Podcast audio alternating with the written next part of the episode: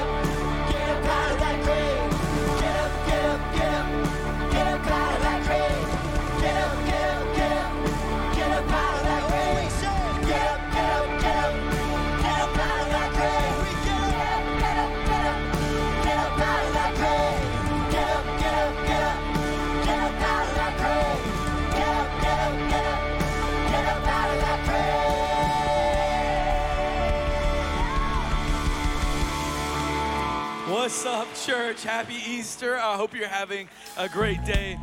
Hey, well, I want to welcome all of you here. There's a special group of people I would like to welcome today, and that's our VIPs. Can you make some noise for our VIPs? If you are a VIP, you mean so much to us that we have a special gift waiting for you right outside. We know how hard it is for you to be able to come to a church like this, so we would love to do that. On your VIP cards, we want you to write a special phrase so that we know that you came to this service, and it's We Love Eggs. I know that sounds crazy. We love eggs. I say it every time I go to the diner. But we would love for you to write that on your Connect cards. That way we can hand it into the VIP tent because we would love to get you your free gift because you mean so much to us. For the rest of you, we're so excited you're here today and you mean the world to us as well. You look amazing in all of your Easter attire, whatever that means for each of you. And we're so excited. Fill out that Connect card as well, top to bottom. Write a prayer on the back because our prayer team is praying right now and would love to pray for you. Also, I think you know this, but this service is already getting pretty full. And so if you could just go ahead and scrunch up as best as you can next to the person that's next to you. They may look a little sketchy, but I promise they'll love you in Jesus' name. So like just if you can clear the aisles just to help us out as we bring in more people in, because there's a line of people waiting to come in as well. And we want as many people in the room as we can possibly fit. So hey, I don't know why you came today. Maybe a friend brought you, maybe you came for Easter eggs, or maybe you just wandered in. I want to tell you the real reason you came is because our God is not dead. He is alive indeed, and I am so excited about that today. So we're going to jump back into worship, and I would pray that you maybe for the first time would worship that Jesus today. Will you worship with us? Good morning, New Walk. We're so excited to have you here with us. Let's continue to praise the Lord, okay?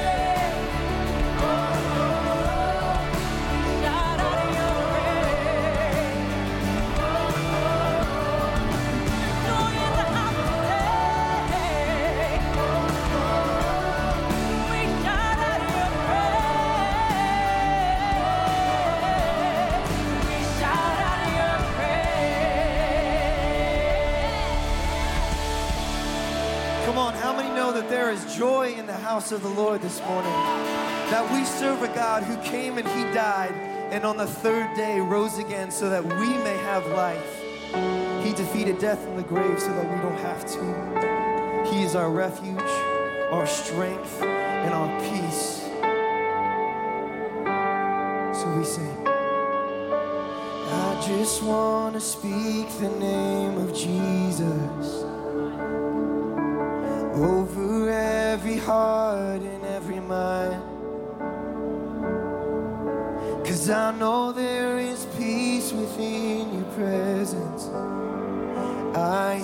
Jesus.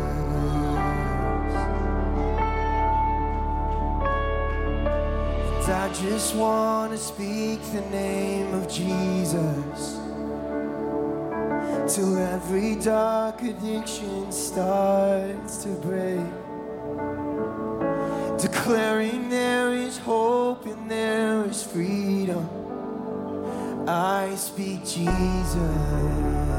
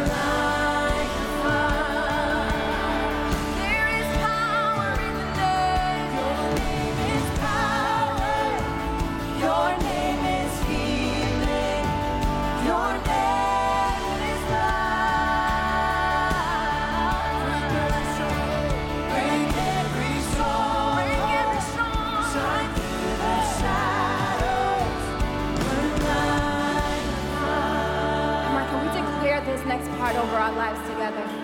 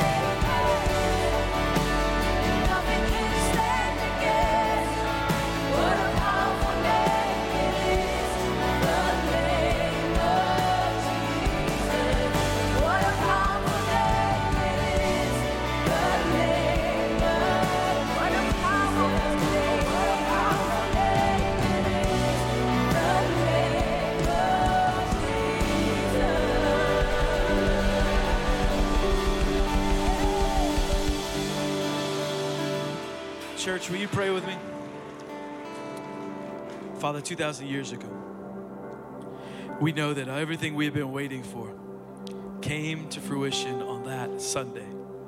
That on Friday night and Saturday, there were a lot of disciples waiting, wondering if what you said was real, that they had a lot hanging in the balance, and for most of them, they were completely unsure. But deep down, you told them this Sunday was coming. That for the people sitting in the seats right now, God, I know there's uncertainty in their life. Maybe it's the marriage that they're not sure of. Maybe it's the children that they don't know what to do at this point, God. Maybe it's the finances that aren't adding up. Right now, God, I pray you would speak to them and say, Sunday is here. That you have given new life, you have given new opportunity, that Jesus is not in the grave. He is risen indeed. And because of that, all of this is possible. So, Father, thank you for Jesus. Thank you for what he means to us. We are grateful for this day. We're grateful for the message that Pastor Gary is about to preach. We ask it all in your name. Amen. Hey, as you are sitting down, really, we need you to scooch as tight as you can. I know I've already said it a couple times, but we've probably got 50 people or so, or 100 people waiting in the in the hallway, and so we're trying to create as much space as we possibly can for them. We are pretty much out um, in that, so we need everybody to just to be one big family. This is uh, this is Thanksgiving meal with one row here. This is a big deal. It's like sneaking into Golden Corral at 4:45 with all the older folks there. I'm not looking at you. I'm just saying it's a hard time to get in. Just scooch in as close as you can so our ushers can do that. That would be incredible. Thank you so much as they're checking their kids in. Hey, I do want to tell you that maybe you got here and it felt like a blitz from the parking lot to the hallway to here, and you didn't have a chance to check your kids into kids ministry. Um, I want to tell you, I don't think that's the greatest daycare in the world. I think it's the greatest kids ministry in the world, and I I think that it's a great opportunity for you to take your kids there right now. And you go, Rusty, man, I got to tell you, I don't know those people. I want to tell you that everybody over there is background checked. Not only are they background checked, they're going to be able to play games, but not just play games. They're going to hear a message about Jesus as well right over there in the rooms. So anybody from about two weeks to five to fifth grade, we would love for you to do that. And I get it. You're like Rusty, my kids don't bother me. My kids don't bother me at all. I get it. I got two of them. Mine don't bother me either. But I got some bad kids, and while they don't bother me, they bother some people around me, right? And in this room, at a crowd this size, just look around. You'll see that there's people everywhere that someone is going to hear about Jesus for the first time today. That someone in this room is going to give their life to Jesus for the first time today. And my kids may be the reason why they don't. So if you would, we're about, I'm just being honest. So if that if you feel that way, you're like, yeah, man, I gotta be honest, my kids are a little rowdy. We would ask you in the most loving, sincere way possible to just try the kids ministry right over there. You can still check them out. We're about to show a video and do a kind of an experience, and you'll have time to get back for Pastor Gary's message. So if you have a chance, just consider as we're doing this. Hey, uh, we're here at New Walk. We're about two things: life change and Jesus Christ. That's what we're about. And maybe you're new to this. You go, Rusty, I don't know. I don't understand what that means. Well, I think you're about to. About to show something where you're going to see videos all around the room, right here, on this wall, on that wall, on the wall behind me, of actual life change that happened here at New Walk. And what I would tell you is that if you would just pay close attention and you would just listen to the message that Pastor Gary is about to share, your story might be next. So check this video out and listen as the worship team leads us in this beautiful song.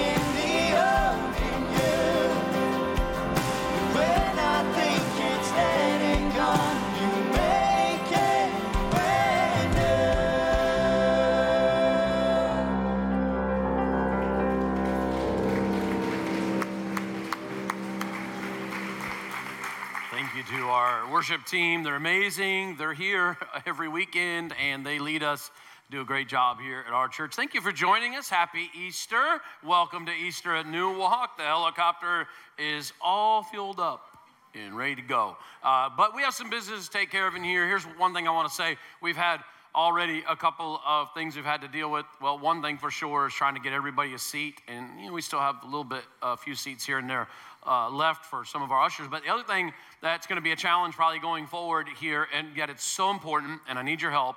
In every service, uh, we've had a lot of busyness like this, and our crowds have been really helpful. And here's what I'm, I'm going to ask, and, and that is that you would really protect uh, the integrity of our time together. I think every weekend our church has the blessing of reaching people who never go to church and they come here and visit with us and for some it's the first time they've ever been or they don't go very often and every once in a while they, they pop into it and they come here and we're so grateful for that. But whether you've got an extensive church background and you know how church works or you're very new to church something that is important is this time because the word of god is going forth. So we just ask you rusty was talking about kids and all that. All that's important because we want to you know protect the integrity and keep this place calm. I want to welcome uh, some of our folks that are watching easter online. Would y'all welcome them? And then also uh, let's welcome we've got people watching in the cafe so let's connect with them and welcome them as well.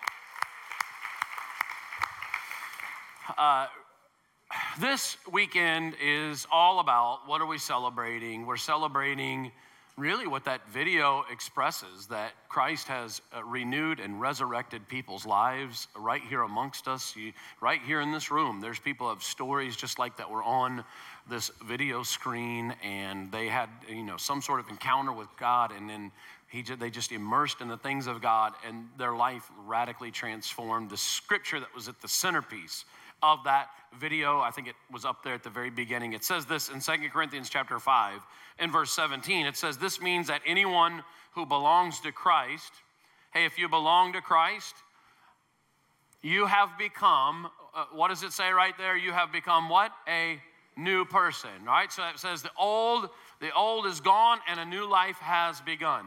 The people that are celebrating right here Easter weekend, these are people uh, people that you might see them raise their hands, or they're really into the music, or they're really excited to be here at church. There may be some people uh, you can relate to this, like you want to be here not just Easter weekend, but all the time because it's not a requirement, but it's an outflow of expression of what God has done for you in your life. There was an old way of living, and now you have encountered a new life. Some of you relate to that strongly, but I also want to address the elephant in the room and that there are some of you, and you don't get it at all. You're like, why do they lift their hands? And what is all the excitement? And why would anybody come to church regularly? And, and like you, you when it starts talking about the old life being gone and having a new life you, you really don't know what that means. And you've never encountered that in your own life. And if that is you again we're glad you're here. What i want to do is really kind of help us understand who all is in the room here in our time together.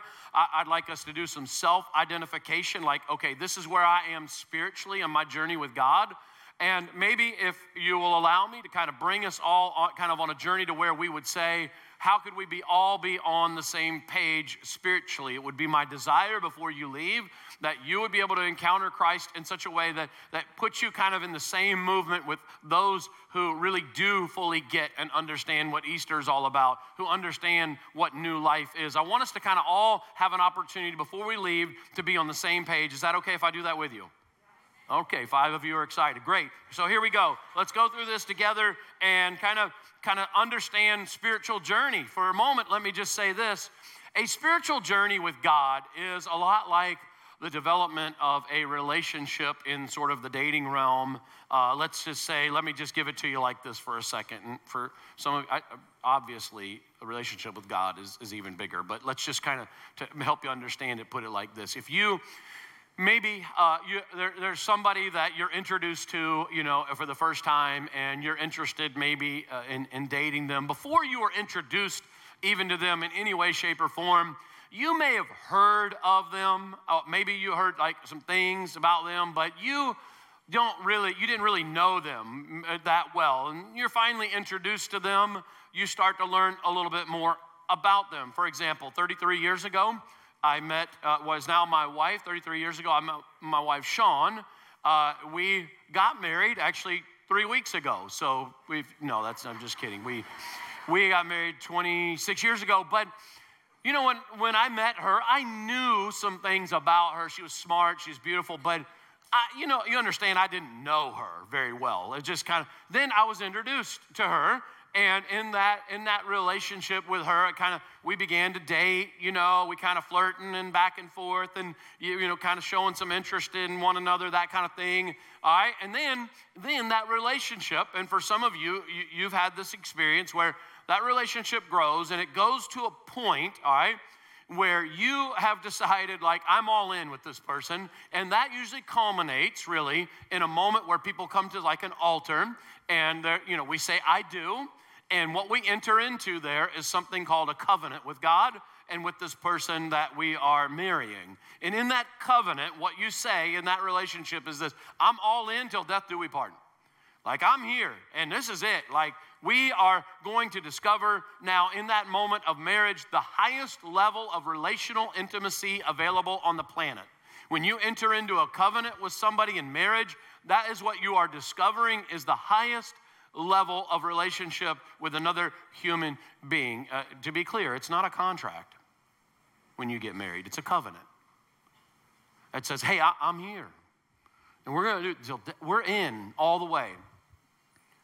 That's such a, a powerful thing. And, and over the years, uh, 26 plus years being married to my wife, like I've learned more and more about her. Our relationship has, grow, has grown. The intimacy and, and the depth in which we understand each other has grown more and more as the years have gone on. My wife, I know her well. I could be in a room with 200 other women. I probably shouldn't be, but I'm just saying, like, I, and I could hear, if I heard her voice, I would know it above everybody else's. I could, if I smell her perfume, I know that's her.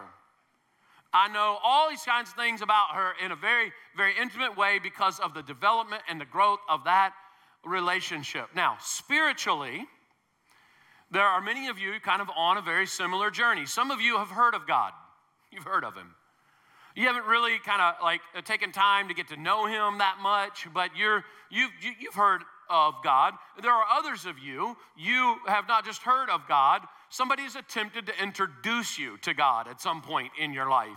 And you kind of showed some interest, flirted a little bit, you know, but but then, you know, just kind of backed away. And one day you're kind of interested maybe in God, and then some days or weeks or months, years pass, and now you're not so interested. It's kind of a flirtatious sort of thing. But there are some in this room, and, and this is a group of here a group of you here, you have entered into that covenant relationship with God. You invited Him in, maybe in a setting like this, like we have here, and you're on that journey with Him, and you have been growing deeply and intimately with Him.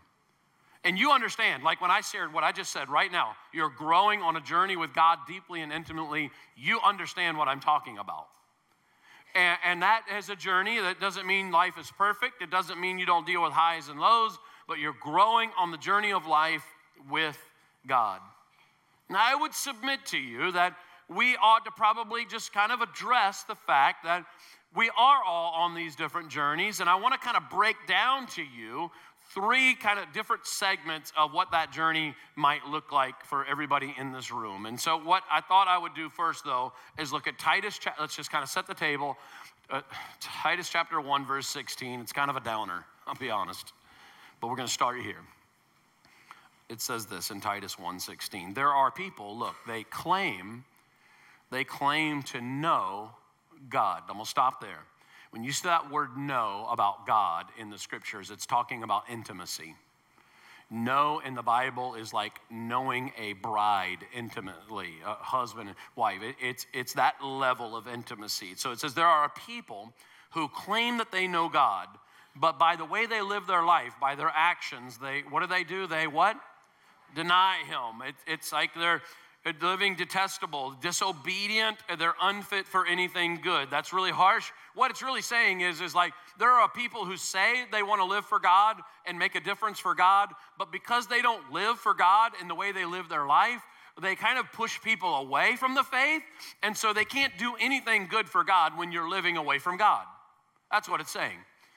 And I think we all know that this happens. We, you, you understand, I think you're a pretty smart crowd, that there are people that could come to church, but by the way they live their life, it's like they really don't know God. You understand that, right? You could have a cross around your neck and say, I know God, but the way you live your life is you don't know God. It at least seems that way on, on the outside appearance. Uh, there are people, you know, who could uh, uh, uh, bring their child to be dedicated, but they don't really know God. In fact, some of you know that this is so potentially possible. You grew up in a home in which your mother and father talked big time about how much they believed in God, but you watched the way maybe one of them lived their life, and you were like, I'm not sure they believe in God. Because of the, and, and it pushed you away. Because you were like, if that's what Christianity is, I don't want it. Others of you, you watched somebody, this was their story, and you drew close to them and you realized they kind of weren't the deal. And so you pushed, you pushed away.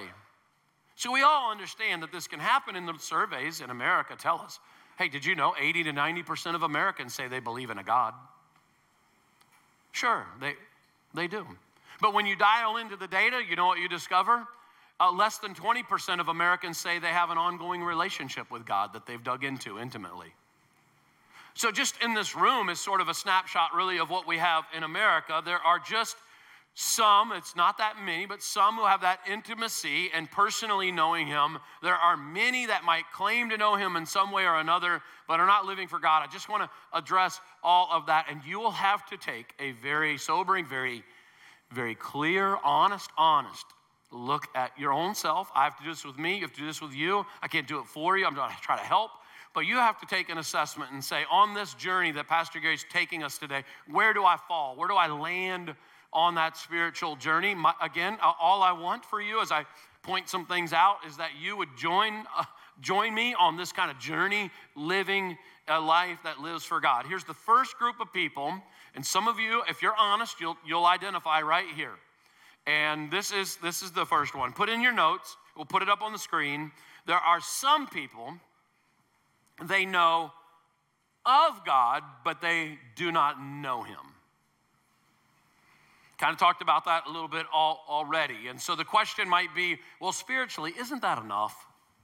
If I just know there's a God that exists? And the answer is no. And James says this in the scriptures even the demons know there's a God. Even Satan obviously knows there's a God. He wars against the things of God. So, yes, so it's really not a big home run in your life, and I don't want to be mean with that, but to say, well, I believe there's a God. Uh, uh because that's uh, very clearly addressed in, James, in John chapter, uh, 1 John chapter 2 and verse 3. It says this uh, It says, We know that we have come to know him, intimacy, know God, if we obey his commands. The man who says, I know him, but does not do what he commands, in other words, live for God, is a liar. The truth is not in him. So we could, again, there, there's, there's a, a, way in which we say, okay, I'm going to actually live this life out. I'm going to follow this God that I really am intimately knowing. It says you live in truth when you live that way. It's not fraudulent. It's, in other words, I believe but also my actions follow. I believe, but my actions follow. And so it, it's kind of a, a change, it's a, it's a game changer. You know, there's a famous verse that people don't realize is even in the Bible, and they'll quote it a lot, and they'll say, Well, you know, you shall know the truth, and the truth shall set you free. And they'll leave the, the, the, the verse out right before that. It, it says, If you follow Jesus, then you will know the truth. Jesus says this, and then you will be set free. When you walk in truth and the freedom in Christ, it's because you're following the things that Jesus asks you to do. Truth versus fraudulent living. Truth that says, I, I have that relationship with Him and I live that out, versus, well, I think there's a God, but I don't live in any way, shape, or form for Him. Folks, the difference is from here to here. It's a foot and a half. But it's the biggest and most important journey you will ever discover in your life, going from the head knowledge to the heart. And some of you, I want to help you. And as a matter of fact, before we're done here today, dozens and dozens and dozens of people are going to decide to take things from head knowledge to the heart in an instant, right here, today, before we're done. That's going to happen. And if you're in this boat where you're like, yeah, I know there's a God, and you know, uh, but but I but I don't live. The, I, I don't really live it out in my heart. I've never decided to do that. I, I want to give you that opportunity because you, there are people that would say, well, you know, as long as I do some good stuff and as long as I go to church at least, you know, once or twice a year or whatever that may be, you know, isn't that enough? And it's one thing to have it up here, but something very different. Here's the next group I put in my notes. And some of you, if we're kind of doing a third, a third, a third here, like there's, a group of you that kind of fall in this group. It may not be exactly a third, but here's what some of you, here's your story. You know God, but right now, just where you are in your life, you're not living for Him. And so I believe it's entirely possible Though you're in a messy place right now in your life, or the choices you're making, or the decisions you're not paying attention to the things of God, you may have had an encounter with Him. And you went to an Easter service and made a commitment, or Christmas, or youth camp, or some other place, and you invited Christ into your life. And I, am not here to, to debate that with you. I, if that happened, that's awesome but you're not living for him now. And that's what kind of I want to address and the difficulty related to that. Because again, uh, it's one thing to express that you want to have or have this relationship with God, but are you really living it out in a way that shows that you trust him? It reminds me of a moment in American history, and maybe you've heard of this moment. It was a guy who wanted to show that he could walk across the tightrope across the Niagara River. And this was back in 1859, I think, so 160 something years ago, a guy by the name of Charles Blondin decided he wanted to do this. And he, he set it up you know, on one side and stretched a rope to the other side. How many of you know on one side uh, of the Niagara is, is the United States and on the other side is Canada? Good. See, the school system still doing it. Good. And so he's setting this thing up, this thing up to where he's going to go walk right across, you know, and go to the other side. And it was a big day. There were thousands, like I think the four or five thousand Americans on one side, and then waiting on the other side, on the Canadian side, was another four or five thousand uh, Canadians. And so they're kind of going to receive him on the other side. And before he goes out on that tightrope, he says, "Okay, how many of you believe that I can make it across?" And the crowd crowds, we believe. We believe. They chanted his name, Blondin, Blondin. And so he starts making his way, and he makes his way and makes it all the way across to the Canadian side. And the Canadians cheer, cheer, cheer. He turns around to the Canadians and says, How many of you think I can make it and go all the way back to the American side? The Canadians said, We believe.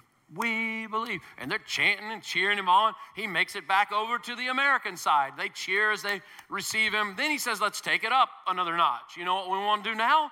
let's take it up a notch and see if you, if, what do you think? Can I take a wheelbarrow across? And the Americans say, We believe, we believe. And so the wheelbarrow, he sets out with it and takes it all the way across and makes it to the other side. Canadians cheer. Then when he gets to the Canadian side, he says, We're going to take it up another notch. How many of you think I could go with somebody on my back and make it across? The crowd, the Canadians say, We believe. We believe. He says, okay, here's the key question who's going to volunteer? now, you know what happened in crickets, right? Uh, what did he just say? And nobody volunteered. So he goes back over to the American side. They receive him over there, and he says, Here, Here's what I just challenged them with. I, how many of you believe I can put somebody on my back and walk across? And the Americans said, we believe. We believe. But then he said, okay, okay, but how many of you want to volunteer? And it was quiet again. But then, out of the crowd, folks, one person steps up and says, I trust. I'm ready to trust. Gets on his back. Most historians believe that, uh, that this person weighed at least as much or was more, was bigger in stature than Charles Blondin. He got on his back and he took him all the way across. And I share that story with you only for this reason because I feel like it's a pretty solid portrait of what seems to be Christianity in America today. We believe. We believe, but when the chips are down and it's time to trust God with your life, like with big decisions, with, with your sexual purity, with your financial resources, with some of the key moments in life where you're gonna honor and live for God, oh, shh, maybe not so much. Are you really willing to get on his back? Are you really, really willing to trust him during tough times? And because this is kind of a different level here where it says, okay, this is the life I want to encounter with God. And in John chapter 10, Jesus answered, They said this, I did tell you, but you did not believe. You weren't trusting me. I do these miracles in my Father's name. They speak for me. He's like, I walk across tightropes for you but you not believe because you're not my sheep. My sheep, they listen to my voice. He says, I know them. They know me. We know each other intimately. They follow me. This is important. I give them eternal life. And they shall never perish. No one can snatch them out of my hand. He says, he says Yeah, I, I am the author of eternal life. I think you need to know that's clear about Easter. Jesus does bring you and I eternal life. But he's sharing something like, hey, when my sheep hear me and they start to wander, they come back home when I call them out. When they're trying to make decisions in life and they're not sure, they listen to my voice and they say, that's the direction I need to go. They know me, I know them. We know each other by name. We know each other intimately by names. We know uh, each other in this kind of way where we're responding and interacting to one another. Do you have that kind of relationship? That's what I would love for people to have here. But here's the bottom line, and I put five things in your notes that are gonna happen whether you're an unbeliever or a believer, when you're living a life away from God, there's some things you're going to encounter, just guaranteed. And I just want to share them. Some of you are going to hit the, like, you're going to hit all five because this is where you are right now. Some of you are going to relate to one or two or three, but but I want to give you these because you can be certain at some point this becomes the story. Here's the first thing in your notes: a life not living for God, will journeying away from God well, first of all, I put in your notes always lead you downward, southward, spiraling, in other words. And, and there are somebody here right now. This is you. And, and it's not a spiraling of, I'm talking about a spiraling of your own choices that you've made. And it's one thing, and it's another thing, and it's another thing, right? And it just keeps going. I don't know if you've ever had a moment where you're like, this is just going downhill quick. For example, uh, one time, my wife, when she was pregnant many years ago, we went to Golden Corral. We went to the to the buffet and we ate. And then after we were done, she went up to the dessert bar, and she came back to our seat in her hands three different plates with the three different desserts. And I said, and men don't do this ever. I said, dang girl, you got a lot of desserts there. Now, everything after that, spiraling. There was like nothing I, I, I, what I mean is what I mean. is, Oh, really? What do you mean? Like, what are you talking about? You talking about my? And you know I got to eat for two anyways, you know. And so you're just going through this thing, and it's just not going well. Now I joke a little bit there, but some of you in life, this has been where you've been, and it was a week that turned into a month, and a month that turned into a year, and for some of you, it's been going on a while. I think sometimes when we get into those moments, we don't see it because we've been there so long, spiraling for so long. It becomes almost, we become unaware. I hope you're maybe going to become aware of that here in our time together. Second thing in your notes is there's always a price to pay, there's always a big bill that comes due. When you're journeying away from God, there's a bill that comes due, man, and it's way more than the initial beginning right? The way our spiritual adversary, Satan, puts stuff in front of humanity, it's very sparkly, it's very pretty, it's very sexy, whatever it is. And you start on that journey, and it seems like not a big deal, but then at some point, a bill comes due. I remember uh, uh, many years ago, I took our family to this place in Orlando. Perhaps you've been there. I don't know if you've been there. There's a place in Orlando. It's pretty cool. It's called the Rainforest Cafe. Anybody ever been if anybody, raise your hand if you've been to the Rainforest Cafe. All right, a lot of rich folk in the building. That's cool. All right. Uh, look, when I uh, went there, you know, I mean, it is cool, right? You go in, there's the trees and the animals, and they're making noise, and the, the sounds and all that stuff is taking place. you eat, you kind of get this food. Honestly, I'm like, this is, you know, it's all right, whatever. So then the bill came, and I'm like, I'm not sure it was worth all this. Had I known, like, oh my goodness, like this is really not kind of what I was looking for. And, you know, it's just kind of a snapshot, but I think life can do that. You know, you set out on something, kind of journeying away from God, and the bill comes due, and you've lost your integrity. And the bill came due, and you lost your marriage. And the bill came due, and you lost a relationship with your kids over something. And the bill came due, and you're in a financial disaster now. And bill came due, and you lost your virginity. And a bill came due, and now there's a spiraling addiction. It's always a price. I think we have to push past this, okay, God, how could you? And say, what, what is my part in this? And I think sometimes when we're in this journey away from God, we hope we won't affect anybody else. You know, people will actually pray, Lord, I know I've got this struggle, just please don't let it affect anybody else. And that's not a good prayer to ask God at all. But for some of you, you need to know this, whatever you're involved in, that even maybe it's just your spiritless life and your lack of focus on your faith. I don't know what it could be, but for you need to know it's already affecting your family or it's already affecting people. There's a teenager here in this room. You're making some decisions and you think it's just you, it's hurting your parents. And there's, some, there's, there's a man here, like you're, you're not following the things of Jesus. You're not, you're not living for him. You're, you're, you're not focused, and, and, your family knows it, and, and they're paying. They're experiencing your lack of desire to dig in in your spiritual growth. It could be a lot of things. I'm just saying, like, it affects other people. Here's another thing in your notes there's always a dead end. We think, you know, the affair will just end and it's no problem. One more hit, one more drink, a little bit more money, one more night with her or him, one more credit card.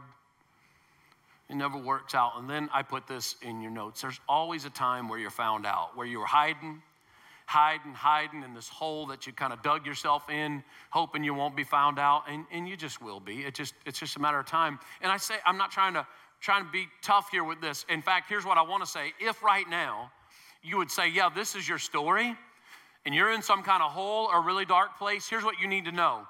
We are literally celebrating this weekend, right now, the fact that God took his son out of a hole, out of something very dark, that Jesus Christ was resurrected, and that same resurrection power that Jesus Christ encountered, He wants to do for you. He wants to take you out of a dark place. He wants to lift you out of that hole. He wants to get you out of that messy situation. You've just got to reach your hand to Him today before you leave and say, God, lift me out.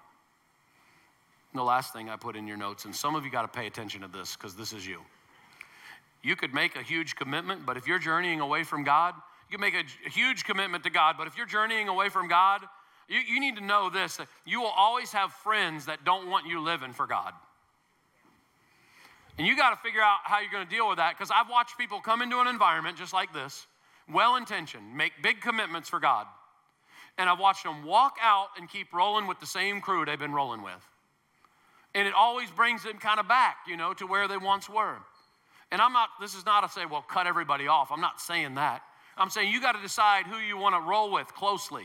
And if you want to start living right, live for the things of God, you've got to start dealing with sometimes who those friends are. I've said many times at this church as I've sat in the office of people who've got a story to tell me about where they got to in some kind of mess in their life.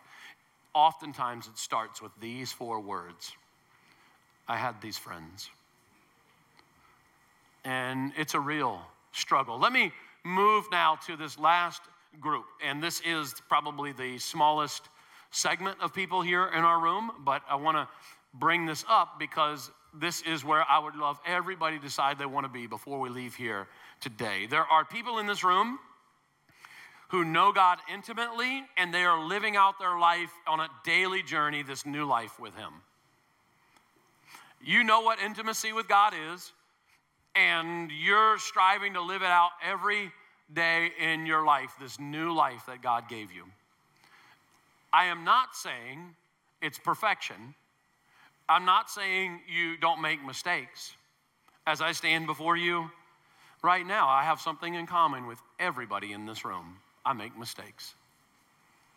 I would put myself in this intimate new life category, but I still make mistakes.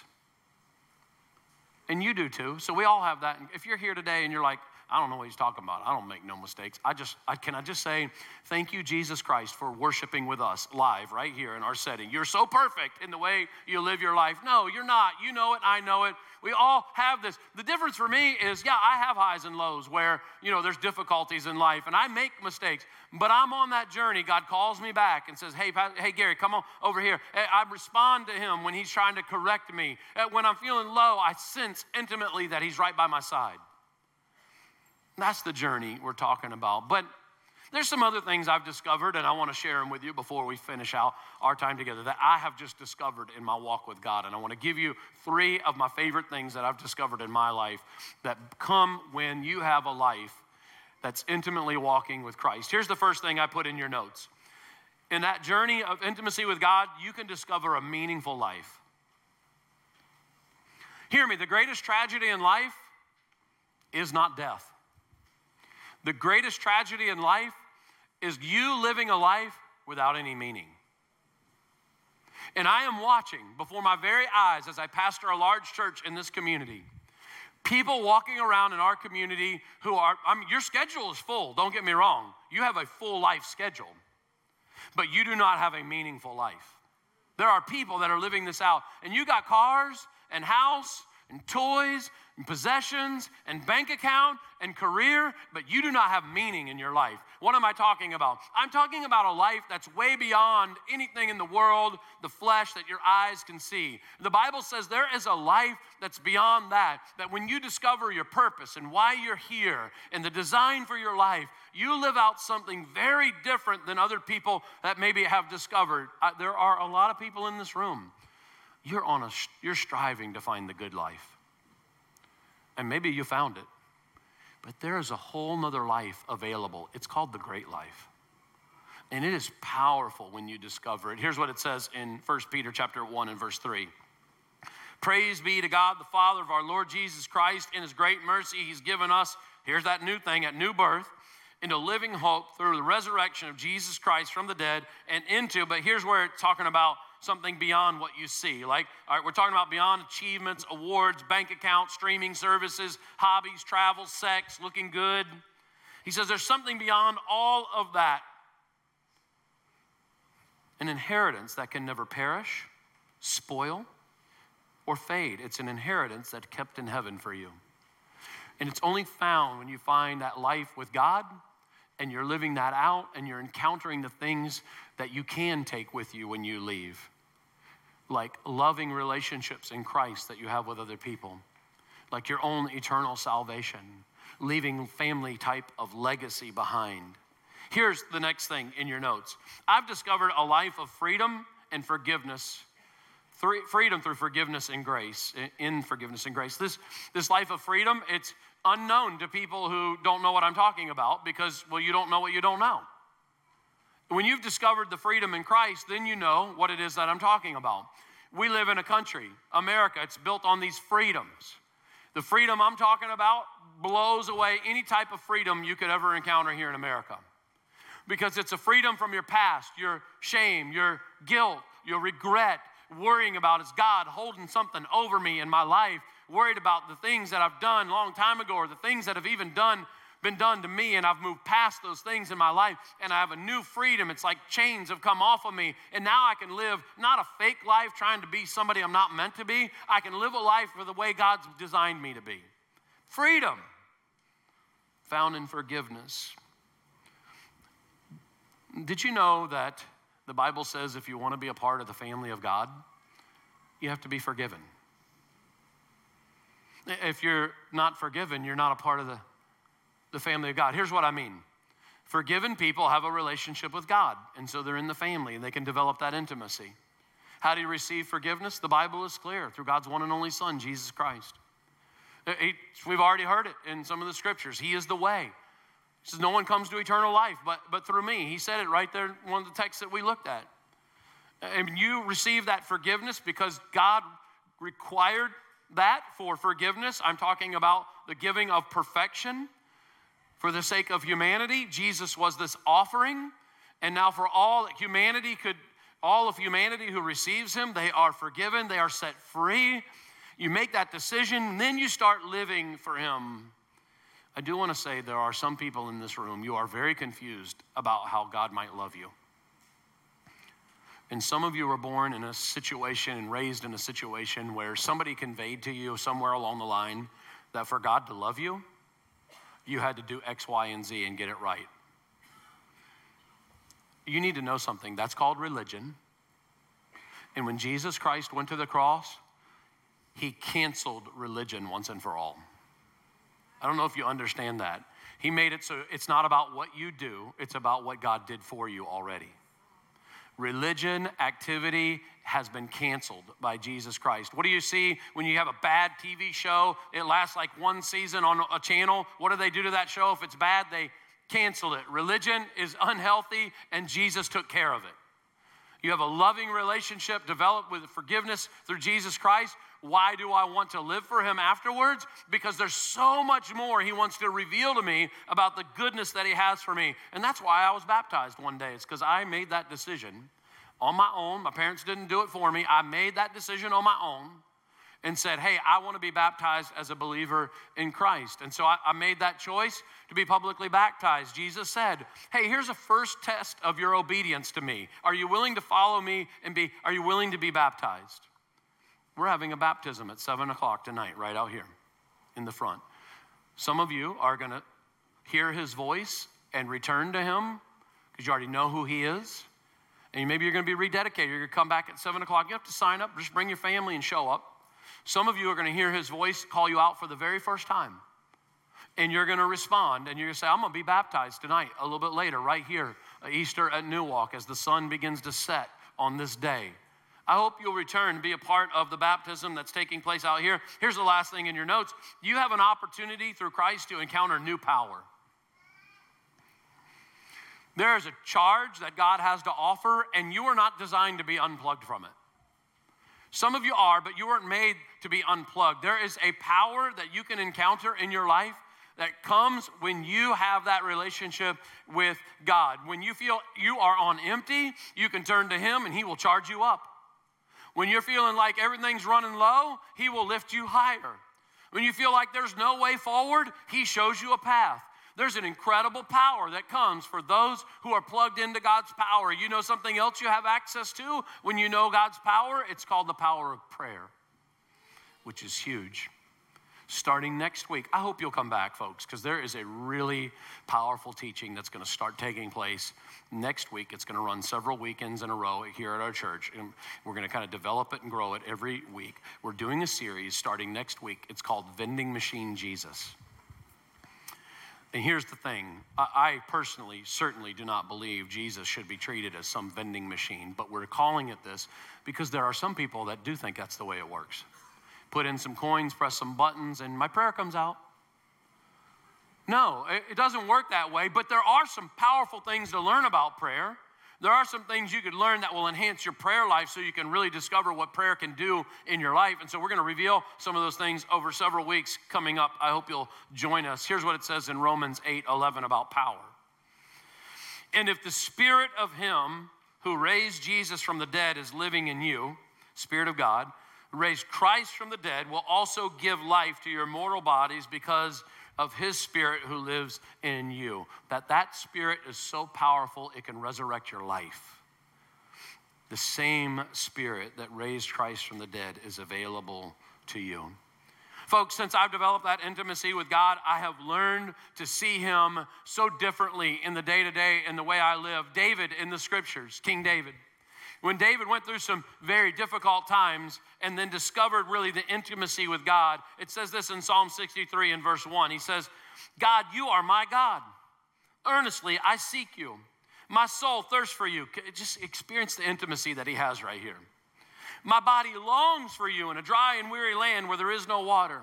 I've seen you in the sanctuary. I've beheld your power and your glory. Because your love is better than life, my lips will glorify you. I will praise you as long as I live, and in your name I will lift my hands. David's saying, I have such intimacy with you, God, that I know you. I've seen you. I've experienced you. God, I want more of you because I've seen you. I want to know you even deeper. I've beheld your power. I know, God, that you are a God of goodness. And so my hands can't stay down when it's time to worship you. God, you have made me not the same any longer. The old standard of the way I used to live, it is gone. A new life has begun in my life. I am changed forever. And so, God, I want to worship you and I want to serve you because I have intimacy with you. I give that to you because it's a beautiful bit of poetry about the power of intimacy with God. I think when you have intimacy with God, how you see Him, how you respond to Him, how you call Him by name can change as well.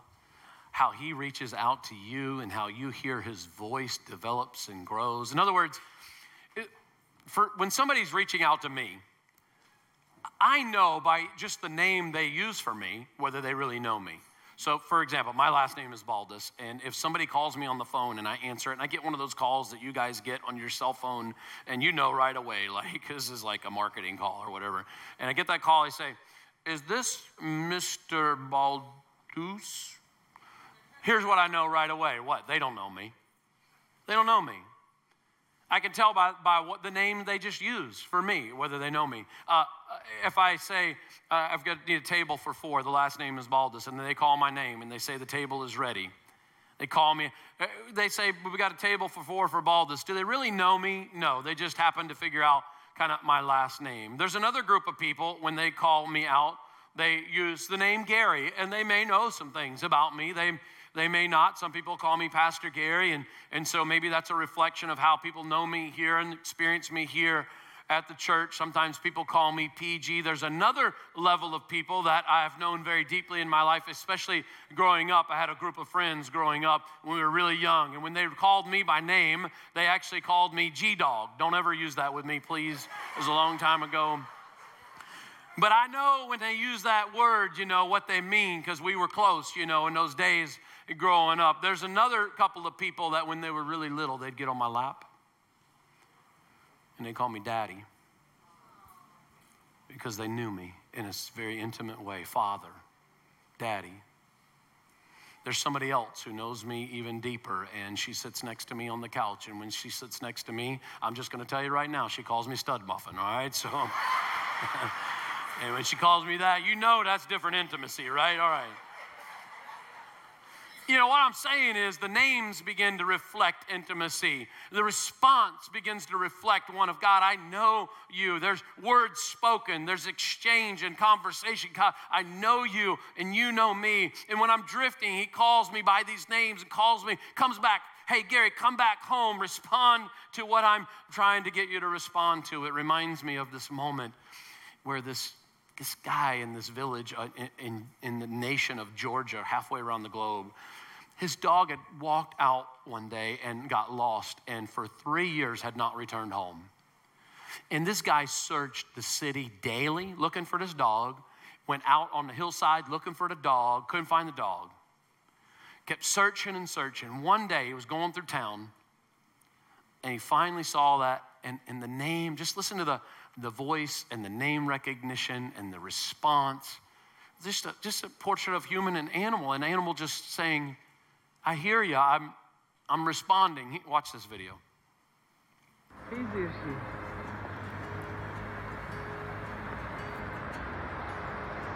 Şura şena ha. Georgie. Georgie. Şena ha. Şena çale şena rogo da karmicho. Ay,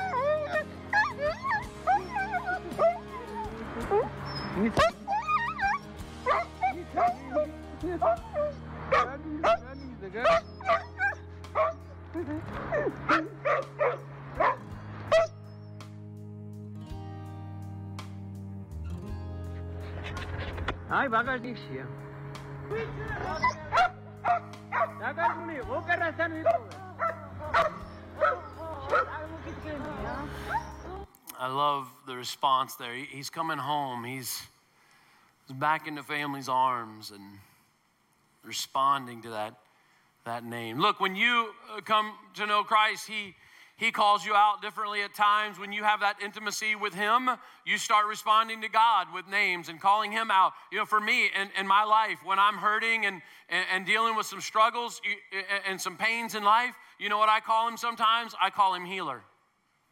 And when I need a shelter in the storm and I'm going through something that, that, that's damaging me in some kind of way in my life, I, I call him my fortress.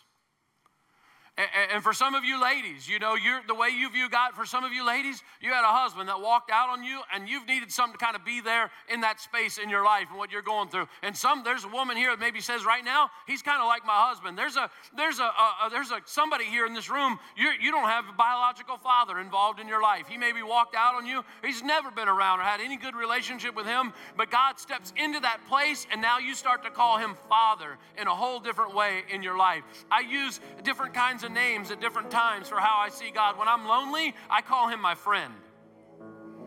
When I'm dealing with sinfulness, I call him my Savior.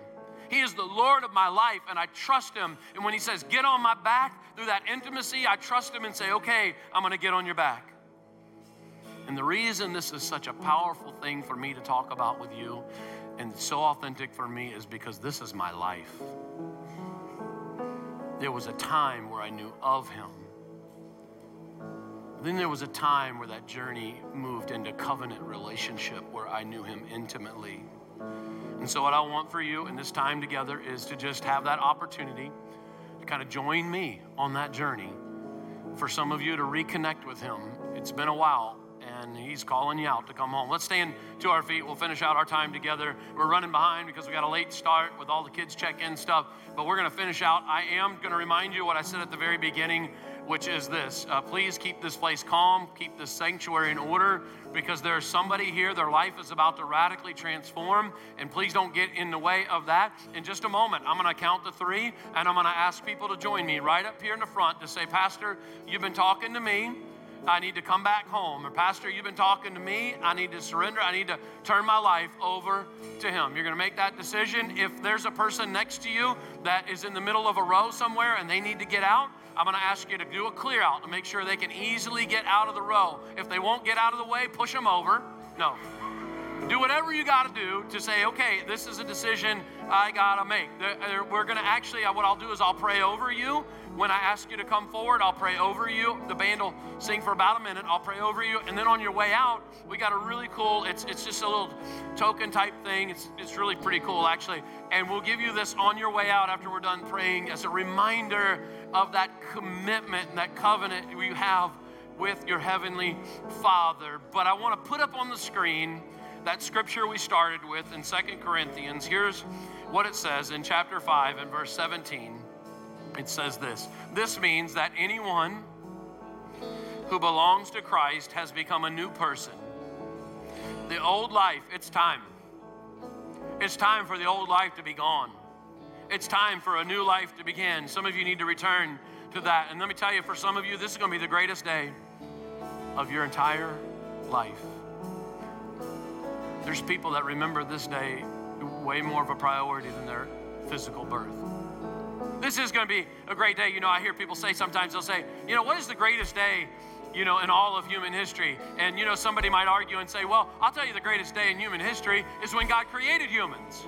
That had to be it. I say, no, that's probably not it. It's the greatest day in human history, like when Moses parted the Red Sea, that had to be a pretty big deal. I say, no, that wasn't the greatest day in human history either. Maybe the greatest day in human history was when Joshua said he wanted the sun to stand still, and God kept the sun to stand still for just a little bit longer, but that wasn't it either. Maybe it was the day of the virgin birth. That was a pretty spectacular day. But I would argue that's probably not the biggest day in human history either. And maybe somebody says, no, it's the day that Jesus walked on water or fed the 5,000. Are those the greatest days in human history? I'd say no, those probably aren't either. What about it was when Jesus was dying on the cross or when he rose from the dead and ascended into heaven? Are those the greatest days in human history? And I'd say no. I'd say the greatest day in human history is the day that you come and connect with your Heavenly Father because the Bible says that the heavens rejoice when one person comes home. That is the greatest day in history because it's the greatest day for you. And I would say for you, for some of you, the time is right now. Let's bow our heads. Let's pray.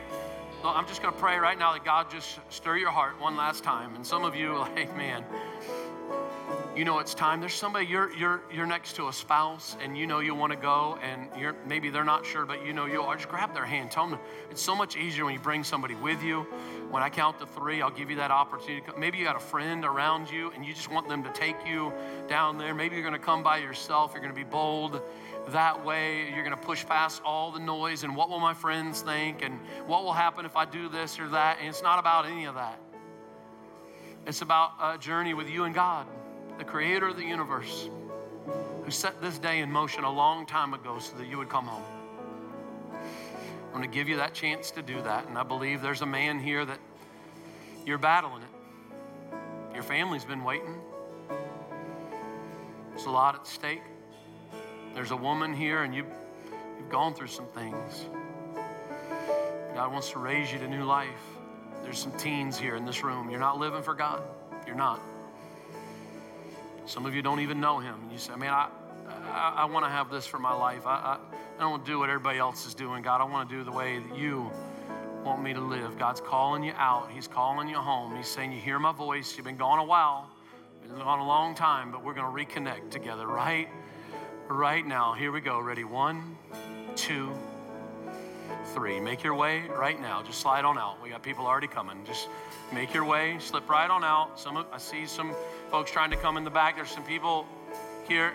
Let them slide right out. Let them slide right out. Make their way. We have people coming to the front. Look, don't be stopped. Some of you, don't be stopped. You serve an unstoppable God. I serve an unstoppable God. I serve a God that raises people from the dead. And if He can raise people from the dead, He can get you out of your seat. And so you say, God, I'm ready to get out of my seat. Uh, for some of you, like there's some low things that have happened in your life, and you feel like things are really, really dead in life. And God says, you know what? I raised my son from the dead. I can raise you into something new in your life. There's a woman here, a man, you've been through a divorce. And God says, if I can raise my son from the dead, I can raise you out of that situation that you've been living in because of your divorce and the brokenness from that. And you may have made some decisions to really choose the wrong path. And God says, I love you enough. I love you so much that I can set a new path in motion for you to find a new life a new way to live, a new direction. God says, I want that for you, but you've got to choose it. He's right here. He's waiting for anybody who's ready to come. The band's going to sing for one minute, and then we're going to pray over those who've come. It's not too late. We still got some folks coming. It's not too late. I can face tomorrow